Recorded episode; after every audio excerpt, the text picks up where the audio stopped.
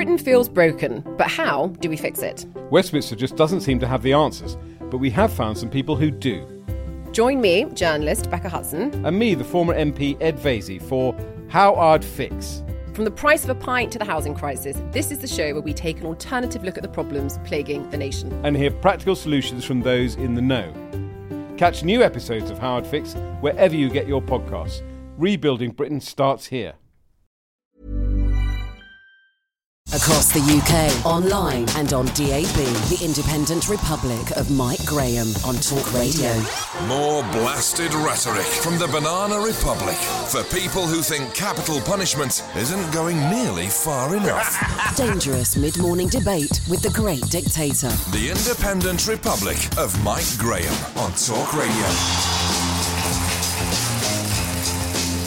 Good morning and welcome to the Independent Republic of Mike Graham right here on Talk Radio. After all the excitement of the last couple of days in Singapore and Westminster, it is time to return to the real world and it's time to work out what this government is really up to. Prime Minister Theresa May dealt a blow to Tory rebels yesterday by convincing them all to vote with the government and to save her face over the Brexit debate. There's a bit more of that going on today, but nobody really cares. I don't think anything terribly interesting is going to happen. However, today she does now stand accused of being soft on jihadis and soft on the causes of jihadis. Hundreds of fighters returning from ISIS land in the Middle East have been granted the freedom to go back to whatever it was they were doing before they went over there in the first place to become bloodthirsty terrorists. One of them might even be bringing you your takeaway tonight because believe it or not, one of them has come back and is working for one of the food delivery companies. 03444991000. Daisy McAndrew is back and coming up a little bit later on we'll be finding out just why our teenage children are finding exams so tough these days and why Wetherspoons has decided to stop selling champagne from France. Not believe, can't believe they sold too much of it in the first place, Daisy, can you?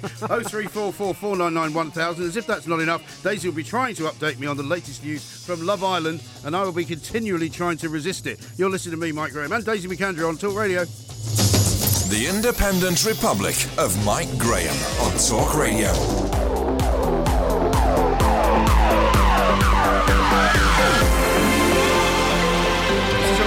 As bad as the Big Brother music. You know, when you hear it, it gives you that sort of slight uh, feeling of nausea when you hear it. Or feeling of great excitement. Well, I mean, time you, to of kick course, back on the a, sofa. a woman of great leisure time. I've got loads of In- time to watch Love Island every single night that it's on.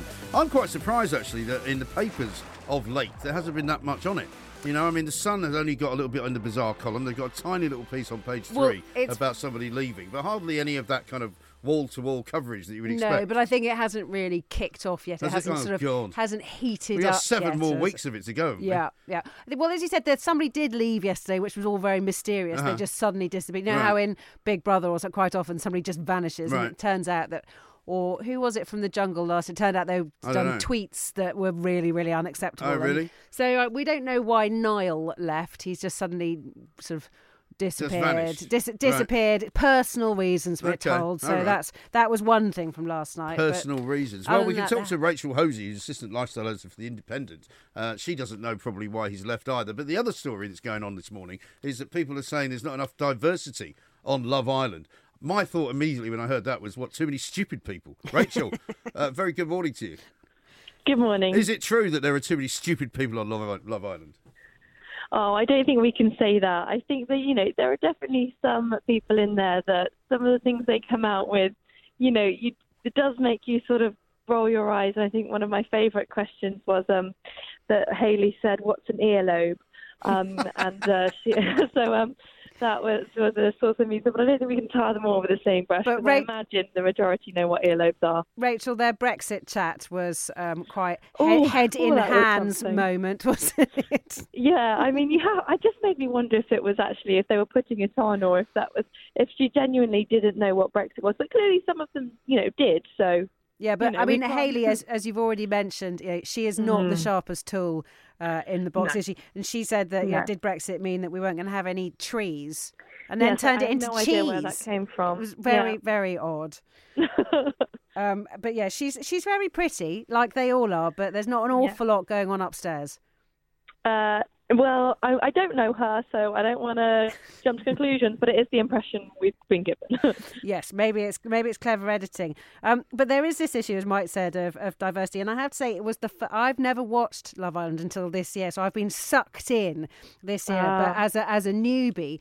But when I was watching it with, I have to say that I was watching the opening sort of few minutes with my hmm. 12 year old, and I, all I could think was, please don't let her think this is what all women look like. I mean, A, they were half naked, and B, they were skeletal. Absolutely. I think I think this is one of the biggest problems of the show, and it just seems completely behind the times. We live in 2018, for goodness sake, whereas more and more, you know, companies, clothing lines are putting out these diverse range of models to show that there is not one way to look beautiful in clothes, not one body type you have to have to wear a bikini. And Love Island brings out this lineup of very skinny women and very muscular men, and I think it sends a completely backwards and potentially very damaging message. And I, you know, I feel for you that, that you have a young daughter watching it. But doesn't that also mean, really, that all of this stuff that we are told is all fine and dandy and bigger clothes is is is, is uh, very much more the norm and everybody's accepting of larger women? That actually uh, the media, as in the mainstream media at least, doesn't accept it. Well, I, you know, I imagine what the producers think is that it's aspirational, but I think it's it's completely it's completely backwards. And I think if shows like I'm not saying it's completely Love Island's fault because they, you know it's not the only culprit. But if they if some if a show like Love Island had put in a, not I'm not saying one or two token larger men or women. I'm saying a, just a diverse lineup of bodies of all different shapes and sizes. I think it would have had a fantastically positive impact. And you know, the fact of the matter is, this is a show that's meant to be about uh, you know, good personalities and coupling up and finding love. And people find all different body shapes and sizes attractive. So it's not like if you put bigger people in there, they would they wouldn't find love. And it's not well, you know, whether people actually go on it for love is another issue. Um, Hmm. And it's not like they would they wouldn't be good television because. You know, you can have a good I know. I mean- entertaining, regardless of your body shape. I suppose one of the problems is that as somebody speaking personally here who flies the flag for the bigger bottomed girl, I could imagine, yeah, if you put somebody of you know my size in there, they would just get so much sort of fat shame or be so embarrassed standing next to these tiny little twigs that you can sort of see that it, it might backfire in a way. But I did rather like you think, why didn't they? You know, maybe just a bodybuilder, you know, female bodybuilder. It doesn't. So it doesn't have to be somebody who's necessarily an average mm-hmm. size, but just somebody mm. different. Yeah, but I think you're good. both exhibiting what's wrong with our current society. You know, Love Island is about beautiful people that you want to ogle. Okay, that's the only. I mean, I don't want to ogle them, so I don't even watch it because it's Yeah. rubbish, right? I watched the first episode. I couldn't have been more bored if, if you'd, uh, you know, sat me in front of a blank screen. But at the end of the day, that's what their job is to do. There's no point in trying to make it just like everyday life, like going on the tube. It's not just sorts they're there to ogle because you're sort of there to, to you know laugh at them or with them or think that you know their scenarios are quite funny or dramatic or wait for the you know, cliffhanger. It is you know it's a little sort of soap opera. Yeah, but you want them to be What's attractive more- nice to look at because on the television. I mean, it's the same You reason you that you know Keira Knightley is a movie star. If she was fat and ugly, she wouldn't be. Sorry. Um, you can be complete. You can be very attractive, very fanciful at all different body shapes and sizes. I agree. so I don't think I don't think that's an argument at all. And Well, of course it's an argument because that's at- how the if you look business works, Rachael. No, but if you look at a show like First Dates, which is genuinely real people, real life people who are, you know, don't look like supermodels or stars, people absolutely adore watching them and their love stories because they, they feel like they're represented. These Yeah. are real people. Do they Yeah. get as bigger ratings as Love Island, three million a night or whatever it is? Oh, that's a, I don't know the statistics, but it's a very it's successful, show. program, and of course you won't be surprised to know it's one of my other favourites. You watch that as well. Yeah, I don't know where you get it. the time to do any reading, for heaven's sake. But I mean, you know, I'm sorry, I'm not trying to be difficult here, Rachael. It's just that you know, the whole of Hollywood, the whole of television, generally speaking, is built around the not just character of characters, but the way that they look. And sure, you can Mm-hmm. you can manufacture somebody who is not perhaps classically beautiful and make them into a star like Vera, which is a fascinating and very funny detective show, uh, or Columbo, who stumbles around wearing a raincoat. But you almost have to fake that. Do you know what I mean? The thing is, things won't change until, pe- until people start changing them. And I think the makers of this show had a responsibility and could, could they could still do something very brilliant with this show. Um, because the fact of the matter is, is their main audience is teenage girls, and studies show that two thirds of teenage girls think they need to lose weight and have low self-esteem, and it, this this very just contributes to the idea that you know you can only wear a bikini if you look like one of these girls. And I'm not sure. Yeah, but that's not. But they don't feel like that because. isn't. But they don't feel like that because they've been watching Love Island. There's all sorts of reasons why they Of course feel they like do. that. That's yeah, it's rubbish. They felt like that before Love it. Island came along. Yes, Yes, but they if it- did. I'm not saying it's just Love Island, but it plays into this thing, which is a huge problem. Yeah, It is a huge problem, but I don't know why uh, you would change it by making Love Island full of people who weren't skinny.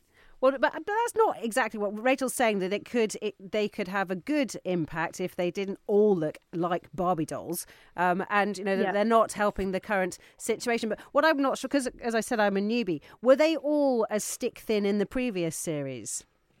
There was a slightly, slightly more diversity. There were girls who were a little bit more curvy, and there was a contestant, Gabby, who was a personal trainer. However, we saw her last series break down into tears because she felt she had this incredibly fit, toned body, and she felt unattractive compared to the other girls, which I think says it all. Yeah, it does. I mean, it's But can you imagine what would happen? I mean, those guys on that show that I saw the first night I watched it are pretty shallow, right?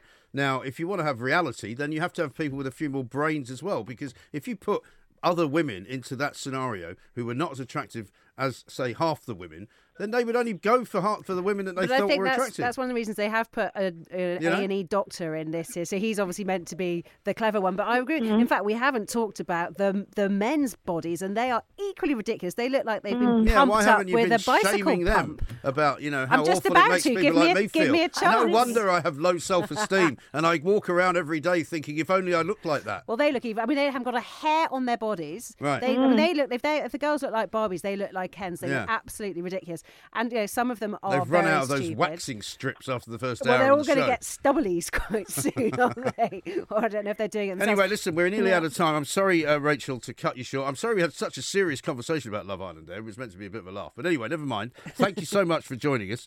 And we'll talk Thank to you, you, soon. Rachael. Hosie, Assistant Lifestyle Editor for The Independent. See, I blame you for making me sound For like some kind of cantankerous old git. Well, I'm not putting words in your mouth. Aren't you? And you sounded like a cantankerous git before I came along. Are um, you are you concerned, Andy? I mean, I don't know what your situation is, whether you own your own home or anything. Are you concerned that when it comes time for you to need care of some kind, because inevitably everybody gets to that stage, are you Well, wor- are you worried that you're going to have to f- pay for it somehow? Well, I, I, I've had so many, I- you know, I've had triple bypasses and stuff like that in my later years. Yeah. And uh, apparently the doctors say you're all right because when you kick the bucket, you'll go very quickly. Well, But that's the- the thing assur- is, reassuring. You're, you're quite right, aren't you? And and and it shouldn't be like this. But um, I feel sorry for people who actually do own property. Yeah. Because if you have a house which is valued at, uh, let's say, half a million pounds, just, Yeah. to, uh, just as a figure, Yeah. That's only at a thousand pounds a week. That's only five hundred weeks care. Yeah. And once it's gone, it? it's gone. And that is all the homes, because it's now being privatised, that is all the local authorities, Yeah. social services, and the homes are interested in. So, so what happens then in, in that case? Say, for example, you get the 500 weeks care, which is what around about say 10 years. Um, what happens in year 11 then? Well, they're talking now. I, I, I saw um, a, a documentary on uh, YouTube or something um, that they are now go, threatening to throw people out of the homes in Dorset Really? because they don't they don't receive enough money from the local authority to pay for their care. Right. Because the local homes have to apply to the local authorities uh, because it's it, it's a thousand pound a week, isn't it? Yeah. I so basically, you, you, you continue to be um, means tested. Yeah. And then once you're under the limit, the, the state will start contributing. Right. But, but by that time, you've you've burned But it's through such an unfair own, system. your Listen, own Andy, money. appreciate your call. Thank you very much indeed. Oh three four four four nine nine one thousand. I mean, it's such an unfair system because, as, as Andy says, if you've got a house that's say worth half a million quid, um, they, I presume you have to sell it and then give them the money, or do they seize it and then do they sell it? Um, I don't know how that Well, works. Well, they'll basically say you have to pay for your own care, Right. If you've got this great big asset, so yeah, but what, either... say for example, you've got a house that's or a flat that's worth one hundred fifty thousand. You get the same level of care as the person who sold a house for five hundred thousand. Well, I- that doesn't seem right to me. No, well, no, it's not. It's not right, and people say it's a it's a tax on savings. Yeah, and That- also, that what if you have tax a house on being sensible? And what? It, and this is why I'm interested is, as to the mechanism of how they sell the house. Because if the local authority sells the house and takes all the money, and say you die after the first year, then you Well- haven't used up that money. What happens No, they, they they they wouldn't take the money. They would make you sell the house, Okay. and then make you pay for your own Yeah. for your own care until such time as you didn't have enough money left. Yeah, but and if- then they would step in. Right. But if you died then before you'd used up all the money, Well, then the, the money that you had got from selling your house to will somebody go. else. But of course, you'll pay you'll you'll pay a higher rate of tax Yeah. on that as well. There a shocking system. No, it really are. is. I mean, either we should have, you know, what is called free at the point of delivery, i.e., like the NHS is supposed Yeah. to be free at the point of delivery, or we don't. And it seems to me that we need to get back to that, don't we? Yeah, well, this is the whole the idea of social care being means tested versus Yeah. the NHS being for everybody. Right. But then you've got the other thing of well, people who can afford it using the NHS and in Yeah. effect being their own sort of bed Yeah. blockers. And you know, is that fair? Hello, Anthea. Here's a cool fact a crocodile can't stick out its tongue. Another cool fact you can get short term health insurance for a month or just under a year in some states. United Healthcare short term insurance plans are designed for people who are between jobs, coming off their parents' plan, or turning a side hustle into a full time gig. Underwritten by Golden Rule Insurance Company, they offer flexible, budget friendly coverage with access to a nationwide network of doctors and hospitals. Get more cool facts about United Healthcare short term plans at uh1.com. This is Paige, the co-host of Giggly Squad, and I want to tell you about a company that I've been loving, Olive and June. Olive and June gives you everything that you need for a salon quality manicure in one box. And if you break it down, it really comes out to $2 a manicure, which is absolutely insane. It's also so easy to get salon worthy nails at home with Olive and June. The difference between how your nails used to look when you did them yourself and now with the Mani system is a complete game changer. The best thing about Olive and June too is it's a quick dry. Dries in about one minute, lasts for five days, and full coverage in up to one to two coats. Visit oliveandjune.com slash perfectmanny20 for 20% off your first system. That's oliveandjune.com slash perfectmanny20 for 20% off your first system. Many of us have those stubborn pounds that seem impossible to lose, no matter how good we eat or how hard we work out. My solution is PlushCare. PlushCare is a leading telehealth provider with doctors who are there for you day and night to partner with you in your weight loss journey. They can prescribe FDA-approved weight loss medications like Wegovy and Zepbound for those who qualify. Plus, they accept most insurance plans. To get started, visit plushcare.com slash weight loss. That's plushcare.com slash weight loss. Oh, hello, Mike. Hello, good morning. Welcome Um, to the show. What would you like to say? Oh, yeah, well, some of this is to do with built-in problems with the system. It's not just Mr. Gove. Yeah. Um, I don't know if you know about this, but there's a parallel universe of GCSEs that Oh, is there? exist out there. Yeah, there's a second set of GCSEs called international GCSEs that are taken by candidates all around the world, from India to Indiana. Ah, okay. And I mean, in my in my day, and it's a long time ago, we used to have the exams set by either Oxford or Cambridge. They Um, are set by in so- this country. They're, yeah. they're set in this country. So all, the examination boards that all the, the children in school are taking, they do a second set of GCSEs for candidates around the world. Okay. And they're very popular with private schools and home-educated children. Okay. And they've always been 100% examination. Right. And what's happened with the changes to the GCSEs, the changes there have been minimal. Hmm. In some cases, all they've done is just changed the final grade you get from A star to C to 9 to 1. They've just changed the numbers. So they've done the same thing effectively in terms of in terms But of with less disruption. And because of that, the dear lady who was on before me, she said that her daughter didn't have any mock papers, and that's true. If you do the new 9 to 1 GCSEs, you only had a sample and um, one exam maybe that they put out. Whereas, I'll give you an example. My son just took an international GCSE in history, and I had sample papers for him going all the way back to 2009 right. that I could use. You can imagine how many t- practice questions he had a chance to do. Yeah, so so he knew what was coming. that's right, and the format hadn't changed. Um, a, of- there were some minor adjustments uh, um, in the sense that it used to be one very long paper and now became two medium-sized papers. But the actual questions were exactly the same. The topics were similar.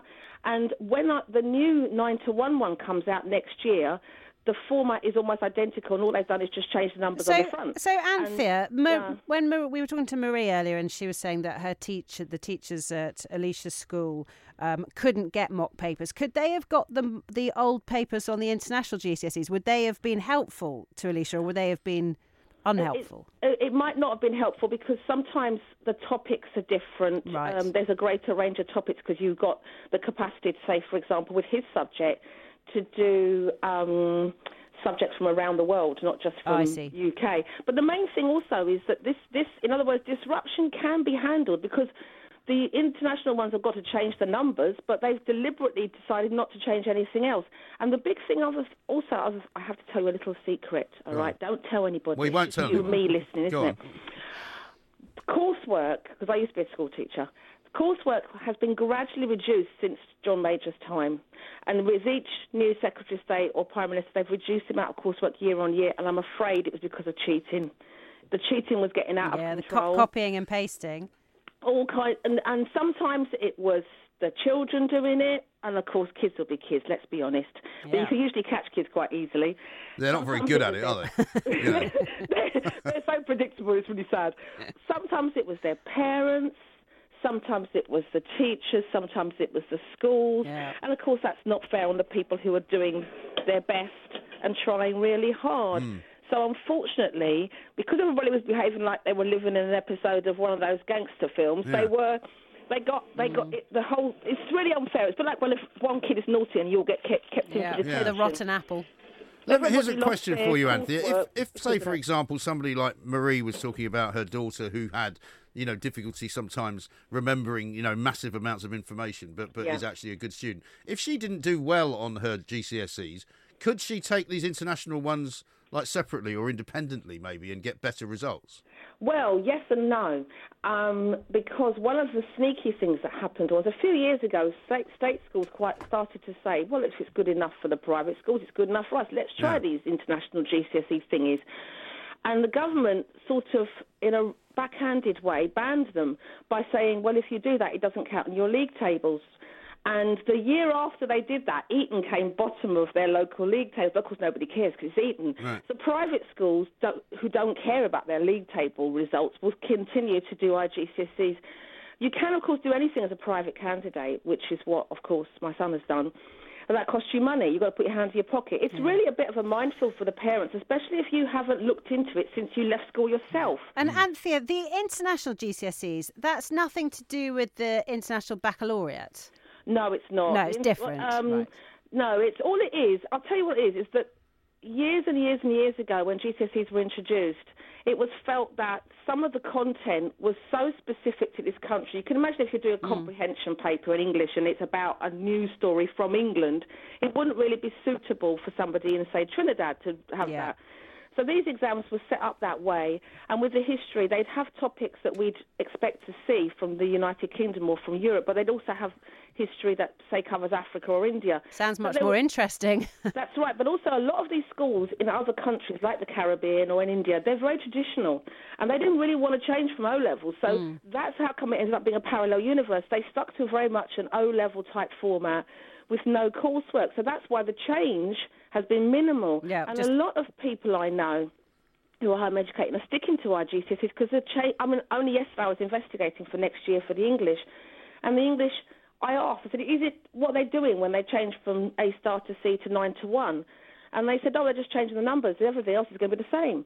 So you can, you, if you've got mm. money, and I'm sorry to say, if you've got money or you're prepared to do a lot of donkey work, you can find a way to minimise the stress for your children. But that's not to blame the teachers, because I used to be one. I know how much they try hard to help the children. And for all the stress the children are under, the teachers would have also been under stress, trying to ease it through for them. I think it's a bit rough because I'm probably a similar age to. Well, actually, maybe I'm not. Maybe I shouldn't be rude. Maybe I'm a similar age to Mike. I'm in my early 50s. And when we that. were at school, not a lot of people took exams.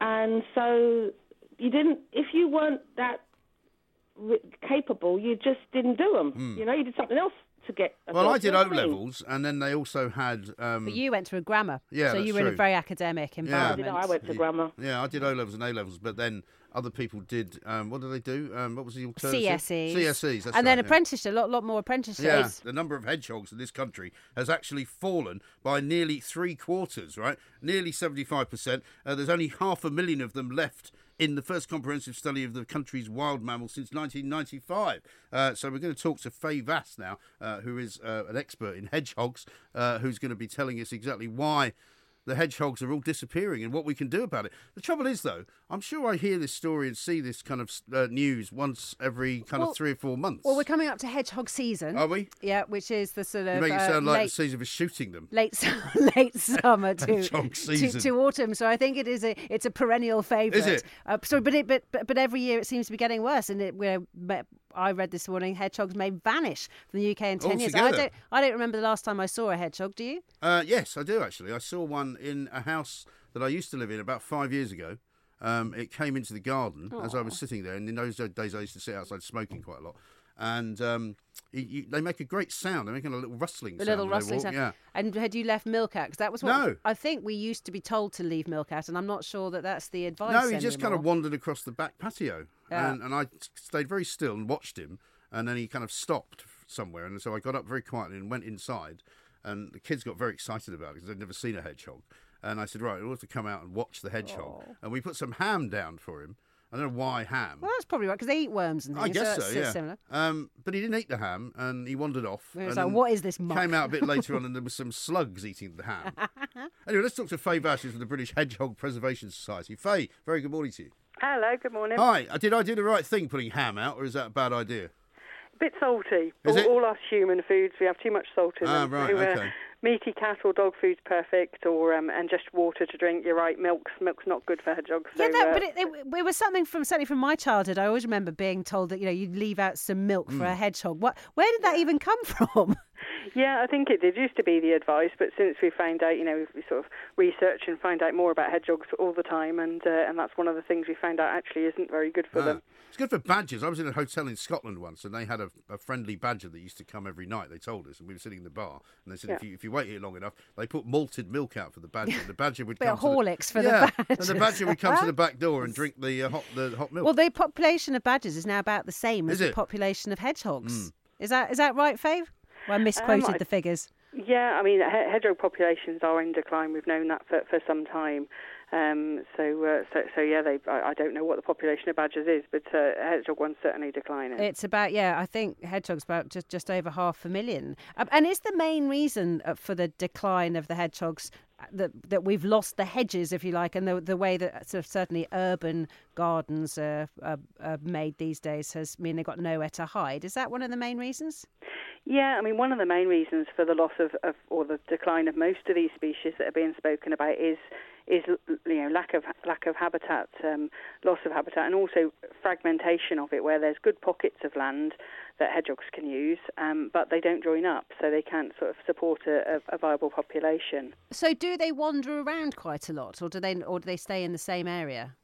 Yeah, they'll travel about a mile in a night on average, so they do need, know, it's a lot of gardens really. So uh, we've been um, asking people as part of our Hedgehog Street project, which is uh, in conjunction with People's Trust for Endangered Species, we've been getting people to make holes in fences, um, just sort of CD case-sized holes in the bottom of boundary walls and fences to join gardens up, so that that, you know, creates a, a good corridor for, for wildlife to use. And is there anything else? Sorry, Mike. Is there anything else we can do to encourage them?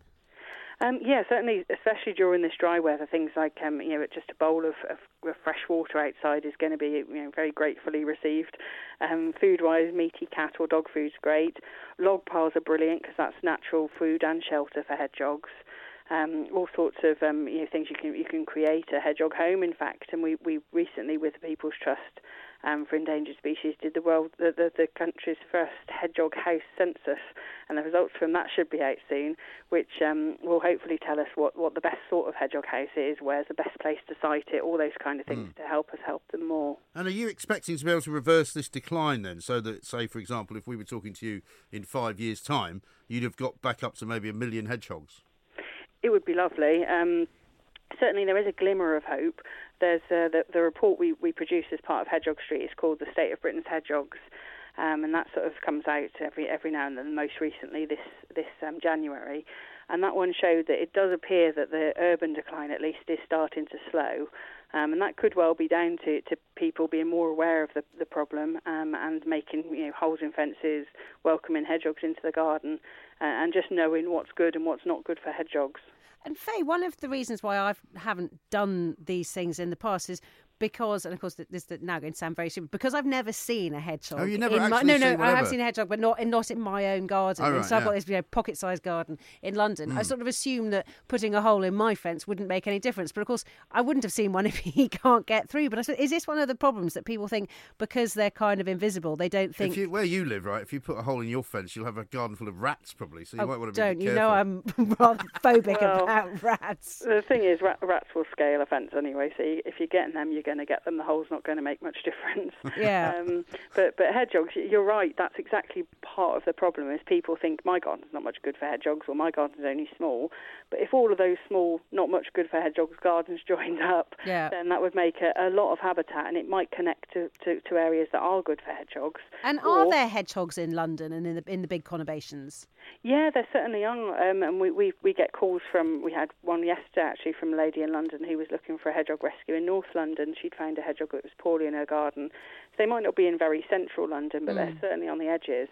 Um, a- and you know, I've certainly more- seen them in London as well. Have you? Yeah. I don't think I've ever seen one in London. There's plenty of foxes. yeah, which are very mangy actually. The foxes. Are the fox? Is the fox population in, in urban areas like London? Is that a problem for hedgehogs? Foxes can sometimes take hedgehogs. Um, it's not a massive part of their diet. I think you know they've, they've got their uh, they're more intelligent than that, and if they can find an easier meal, why wouldn't Yeah, they? right. Um, but uh, Less not- prickly meal. yeah, exactly that. So, uh, so yeah, as long as there's plenty of food and and um, you know, and, a- and a high sort of um, nesting places Okay. for all sorts of wildlife, then that that will reduce the risk of predation. And Fay, I did read this morning that the, the sort of hedgehog season was July to September. Does that mean when they're having babies? Yeah, they they well, it kind of they um they seem to extend their season um, depending on how how long it stays warm for um i- at the end of the the sort of autumn time. Um, so sometimes we've heard of babies being born sort of September October, sometimes as early as March April. So um but yeah, the main season is now. And what's a baby hedgehog called? A hoglet. A hoglet. Yeah, That's and they're so born without cute. So they've got they've got sort of spines, but they're tucked up under a, a like blister kind of thing. And then on- once they're just a you know a, a few hours old, then those spines will start to come through, but be very soft to start with. They're such lovely creatures. Fay, thank you very much indeed. Good luck with the project. Fay Vass with the British Hedgehog Preservation Society. So there you go. Get your old, uh, um, uh, what do you call it? The um, set square and. and um, yeah, cut a hole. Cut the, a hole. The size of a CD case. Yeah. And, See, in a uh, few years' time, nobody will know what that means. No, a CD case. No, I know. I know. I barely remember what a CD case looks like, to be honest. Across the UK, online and on DAB, the independent republic of Mike Graham on Talk Radio. So if you enjoyed that, be sure to catch the whole show 10 to 1, Monday to Friday on Talk Radio, via DAB, online, or via the Talk Radio app. If you have an opinion on the stories we cover, we'd love to hear from you. Call us 0344 499 1000 or tweet at Talk Radio during the show to have your say. The Independent Republic of Mike Graham on Talk Radio.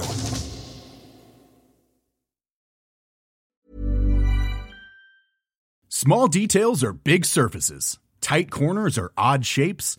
Flat, rounded, textured, or tall. Whatever your next project, there's a spray paint pattern that's just right. Because Rust new Custom Spray 5 in 1 gives you control with five different spray patterns. So you can tackle nooks, crannies, edges, and curves without worrying about drips, runs, uneven coverage, or anything else. Custom Spray 5 in 1. Only from Rust